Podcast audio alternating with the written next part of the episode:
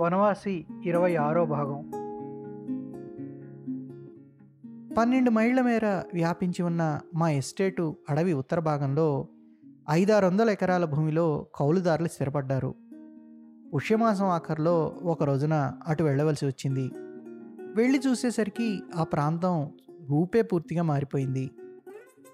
ఊల్కి అరణ్యం దాటగానే ఎదురుగా పువ్వు దొడిగిన ఆవచేలు కనబడ్డాయి. దృష్టి ఎంత దూరం సరిస్తే అంత దూరము కుడివైపున ఎడంవైపున ఎదుట అంతా ఒకే పసుపచ్చని పువ్వుల తివాసి. చక్రవాల రేఖ వరకు పరిచిన బ్రహ్మాండమైన తివాసి. ఎక్కడా అడ్డు లేదు, విరామం లేదు. అడవి ఈ చివరి నుంచి అటు బహుదూరంలో ఉన్న శైలశ్రేణి ఒడిలో లీనమైపోయింది. పైన శీతాకాలపు నిర్మేఘపు నీలాకాశం, కింద ఈ పసుపచ్చని తివాసి. అపూర్వమైన ఈ సస్యక్షేత్రంలో మధ్య మధ్య రెలుగప్పిన కుటీరాలు మాత్రం కొద్దిగా కనబడతాయి. దుస్సహమైన ఈ చలిలో భార్యా పిల్లల్ని పెట్టుకుని చుట్టూ రెల్లు తడికలు మాత్రం కట్టిన ఈ గుడిసెల్లో, ఈ ఆరుబయల ప్రాంతంలో వాళ్ళు ఎలా ఉంటున్నారో తెలియలేదు. పంట పక్వానికి రావడానికి ఇంకా ఎంతో వ్యవధి లేదు. సరిగ్గా ఈ సమయానికి కోత పని కూలీలు అన్ని దిక్కుల నుంచి రావడం మొదలుపెట్టారు. వీరి జీవనం అతి చిత్రమైంది. పూర్ణియా నుంచి, మైదాన ప్రాంతాల నుంచి, ఉత్తర భాగల్పూర్ నుంచి భార్యలను పిల్లలను వెంటబెట్టుకుని గుంపులు గుంపులుగా కోతల రోజుల్లో ఇక్కడికి వచ్చి చిన్న చిన్న గుడిసెలు వేసుకుంటారు. పంటలు కోసి పంటలో కొంతవంతు కూలీగా తీసుకుంటారు. కోతలవగానే గుడిసెలు ఎత్తివేసి పిల్లా మేక వెంట పెట్టుకుని వెళ్ళిపోతారు. మళ్ళీ ఏడాది కోతలకే ఇక్కడికి వస్తారు. వీరిలో అనేక జాతుల వారు ఉన్నారు. ఎక్కువ మంది గంగోతాలు, క్షత్రియులు, ఇంకా భూమిహార్ బ్రాహ్మణులు, మైథిలీ బ్రాహ్మణులు కూడా ఉన్నారు. కోతల రోజుల్లో పొలాల్లోనే మకాం వేసి శిస్తులు వసూలు చేయడం ఈ దేశంలో పరిపాటి. పంట కళ్ళల్లో ఉండగానే శిస్తు వసూలు చేయకపోతే ఇంత నిరుపేదలు మళ్ళీ ఎన్నడూ చెల్లించలేరు. శిస్తు వసూళ్లు తనిఖీ చేయడం కోసం పూల్కి అడవిలో ఈ పచ్చని పొలాల్లో నేను కొన్ని రోజుల పాటు మకాం వేయవలసి వచ్చింది.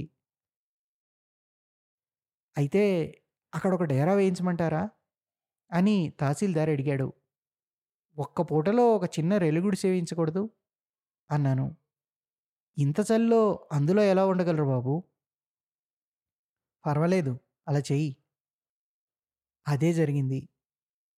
దగ్గర దగ్గరలో 3-4 చిన్న గుడిసెలు కట్టారు. ఒకటి నేను పడుకునేటందుకు, ఒకటి వంట ఇల్లు, ఒకదానిలో 2 సిపాయిలు పట్వారీ ఉండడానికి ఏర్పాటైనాయి. వీటికి గుమ్మాలకి కిటికీలకి రెల్లు తడికలే కడతారు. అవి సరిగ్గా మూయడానికి వీలుండదు. రాత్రివేళ గాలి లోపలికి రయ్యన వేస్తుంది. చలి గజగజ వణికిస్తుంది. దాదాపు మోకాళ్లపై వంగి మరీ లోపలికి ప్రవేశించాలి. అవి అంత పొట్టివి. గది మధ్యలో ఒత్తుగా కొమ్మలు రెమ్మలు ఆకులు వేసి వాటిపైన ఒక జంపకాణ పరిచి ఆ పైన పరుపు దుప్పటి వేసి పడక తయారు చేశారు. ఈ పడక గది 7 అడుగులు పొడుగు, 3 అడుగులు వెడల్పు. అందులో లేచి నిలబడడం అసంభవం. దాని ఎత్తు 3 అడుగులు మాత్రం. అయినా చక్కగా ఉంది పూరిగుడిస. ఇంత విశ్రాంతి, ఇటువంటి ఆనందం కలకత్తా నగరంలో 4 అంతస్తుల మేడలో ఉన్నప్పటికీ లభ్యం కాదు. అయితే నేను చాలా రోజులు బట్టి ఇక్కడే ఉంటున్నందువల్ల అరణ్యవాసినైపోయినట్టున్నాను. నా ఆసక్తి, అభిరుచి, దృష్టి ఈ అరణ్య జీవితానుభవం వల్ల మారిపోయి ఉండాలి. కుటీరంలో ప్రవేశించగానే పచ్చికొమ్మల కొత్త వాసన ఆహ్లాదకరంగా వచ్చింది. ఇందులో ఇంకోటి నాకెంతో నచ్చింది.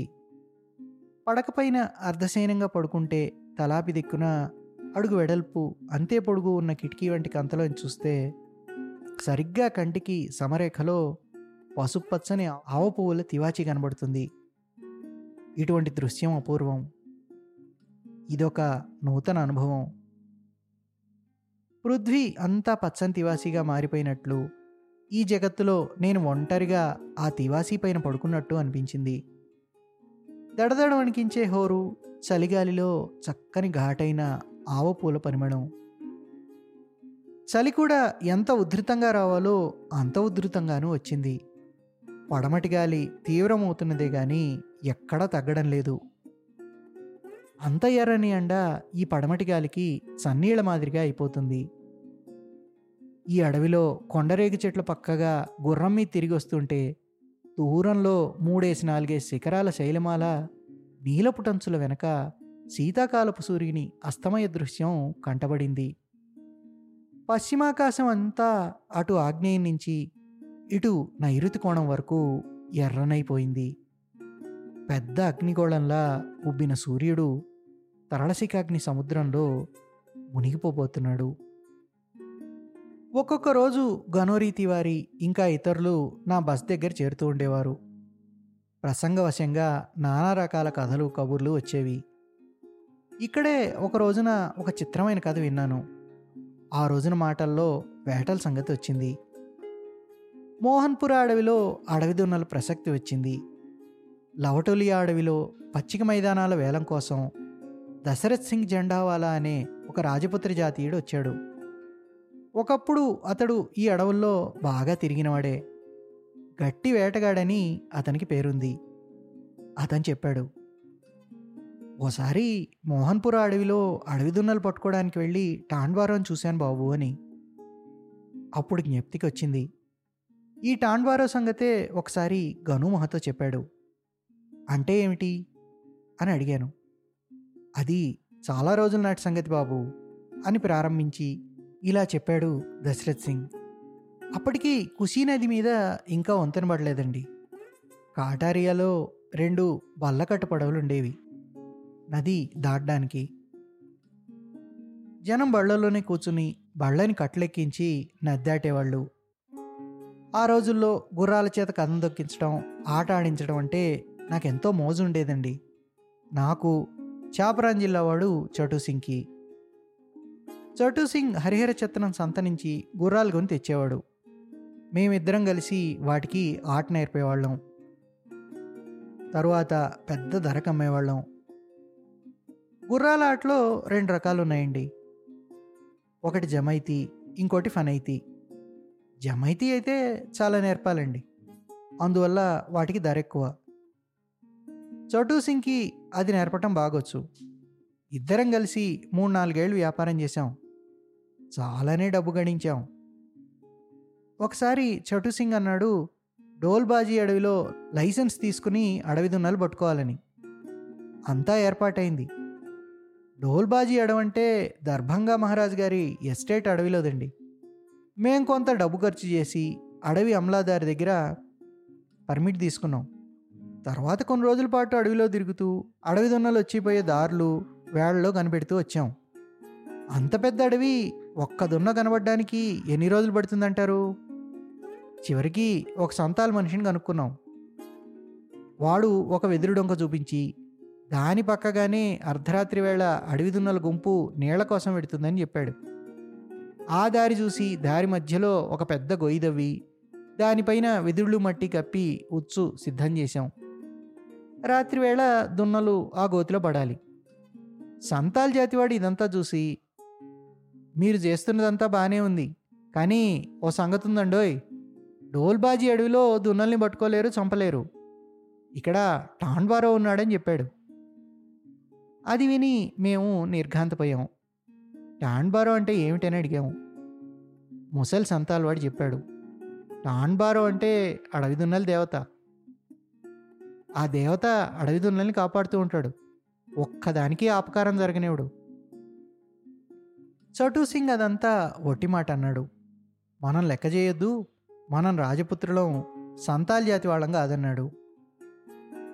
ఆ పైన జరిగింది వింటే ఆశ్చర్యపోతారు బాబు గారు. ఇప్పటికీ తలుచుకుంటే ఒళ్ళు జల్లుమంటుంది. రాత్రివేళ గొయ్యి దగ్గర ఒక వెదురు పొచ్చాటిని చీకట్లో నక్కి చూస్తున్నాం. కొంతసేపటికి దూరం నుంచి గెట్టల చప్పుళ్ళు వినబడ్డాయి. ఇటే వస్తున్నాయి. క్రమంగా అవి దగ్గరికి వచ్చేసాయి. ఇంకా గొయ్యికి 50 అడుగుల దూరంలో ఉన్నాయి. హఠాత్తుగా ఇటు చూసేసరికి గోతికి 10 అడుగుల దూరంలో నల్లగా ఎత్తైన ఒక పెద్ద పురుషాకృతి నిశ్శబ్దంగా చేయి జాపి నిలబడున్నాడు. ఆయన ఎంత ఎత్తున్నాడంటే వెదురు చెట్ల తలలు అందుకుంటున్నాడని చెప్పొచ్చు.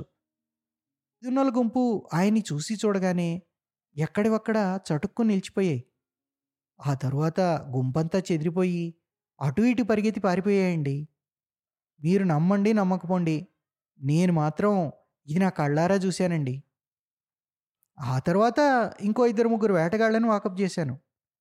వాళ్ళు కూడా స్పష్టంగా చెప్పారు ఈ అడవి దున్నల్ని పట్టుకునే ఆశ వదులుకోవాల్సిందేనని. టాన్బారో ఒక్క పశువును కూడా పట్టుకోనివ్వడు, చంపనివ్వడు అని చెప్పారు. డబ్బిచ్చి పర్మిట్ తెచ్చుకున్నాం, దండగైంది, ఒక్క దున్న కూడా చిక్కలేదండి.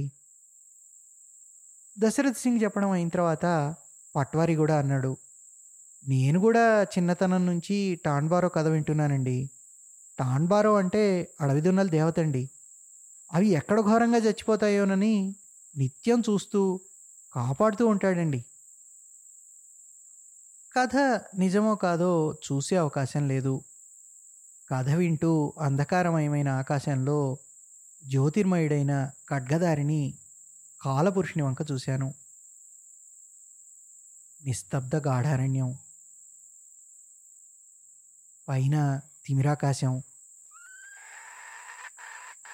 దూరంలో ఎక్కడో అడవి మధ్యలో అడవి కోడి కూత కూసింది. చీకటి, నిస్తబ్దాకాశము, నిశ్చల పృథ్వీ, శీతాకాలపు రాత్రివేళ దగ్గర దగ్గర చేరి ఏవేవో గుసగుసలాడుతున్నాయి. దూరాన మోహన్పూర్ అరణ్యపు నల్లని శీర్షరేఖను చూశాను. అతి చిత్రమైన ఈ వనదేవత కథ తలుచుకుంటే ఒళ్ళు గగురు పొడిచింది. కథ వినడానికి ఎంతో మనోహరంగా ఉంది.